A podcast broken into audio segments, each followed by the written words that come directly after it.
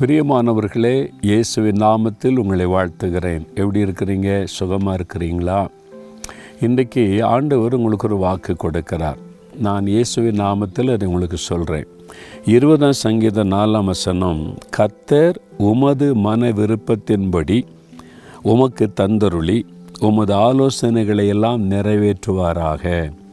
ஏதோ ஒரு காரியத்தை விரும்பி கொண்டு இருக்கிறீங்கல்ல, அது உங்களுடைய படிப்பின் காரியமாக இருக்கலாம், திருமண காரியமாக இருக்கலாம், பிஸ்னஸ் காரியமாக இருக்கலாம், ஊழிய காரியமாக இருக்கலாம், வேலை காரியமாக இருக்கலாம், வீடு கட்டுகிற காரியமாக இருக்கலாம். ஏதோ ஒரு விருப்பம், ஆண்டவர் இது எனக்கு செய்து தரணும்னு விருப்பத்தோடு இருக்கீங்கள, உங்கள் விருப்பத்தை அவர் நிறைவேற்றி தருவார்.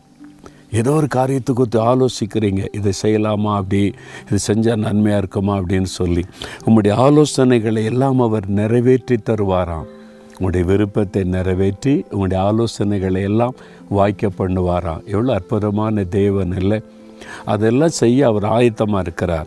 ஆனால் நீங்கள் ஒன்று செய்யணும். முந்தின வசனத்தில், நீர் செலுத்தும் காணிக்கைகளையெல்லாம் நினைத்து, அந்த காணிக்கைகளையெல்லாம் நினைத்து தான் இந்த ஆசீர்வாதத்தை அருள்வாராம். அப்போ ஆண்டவருக்கு நீங்கள் காணிக்கெல்லாம் கொடுக்குறீங்களா?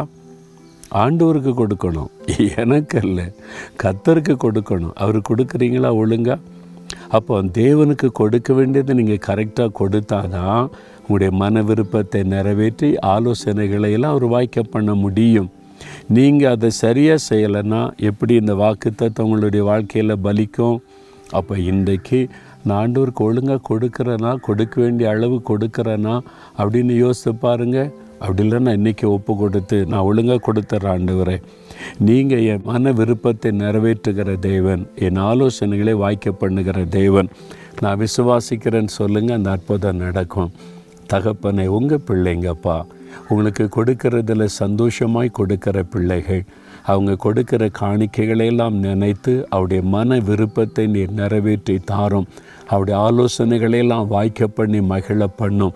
இன்றைக்கே அவருடைய விருப்பம் நிறைவேறுகிறதை கண்டு மகிழச் செய்யும். இயேசுவின் நாமத்தில் ஜெபிக்கிறேன் பிதாவே. ஆமேன், ஆமேன்.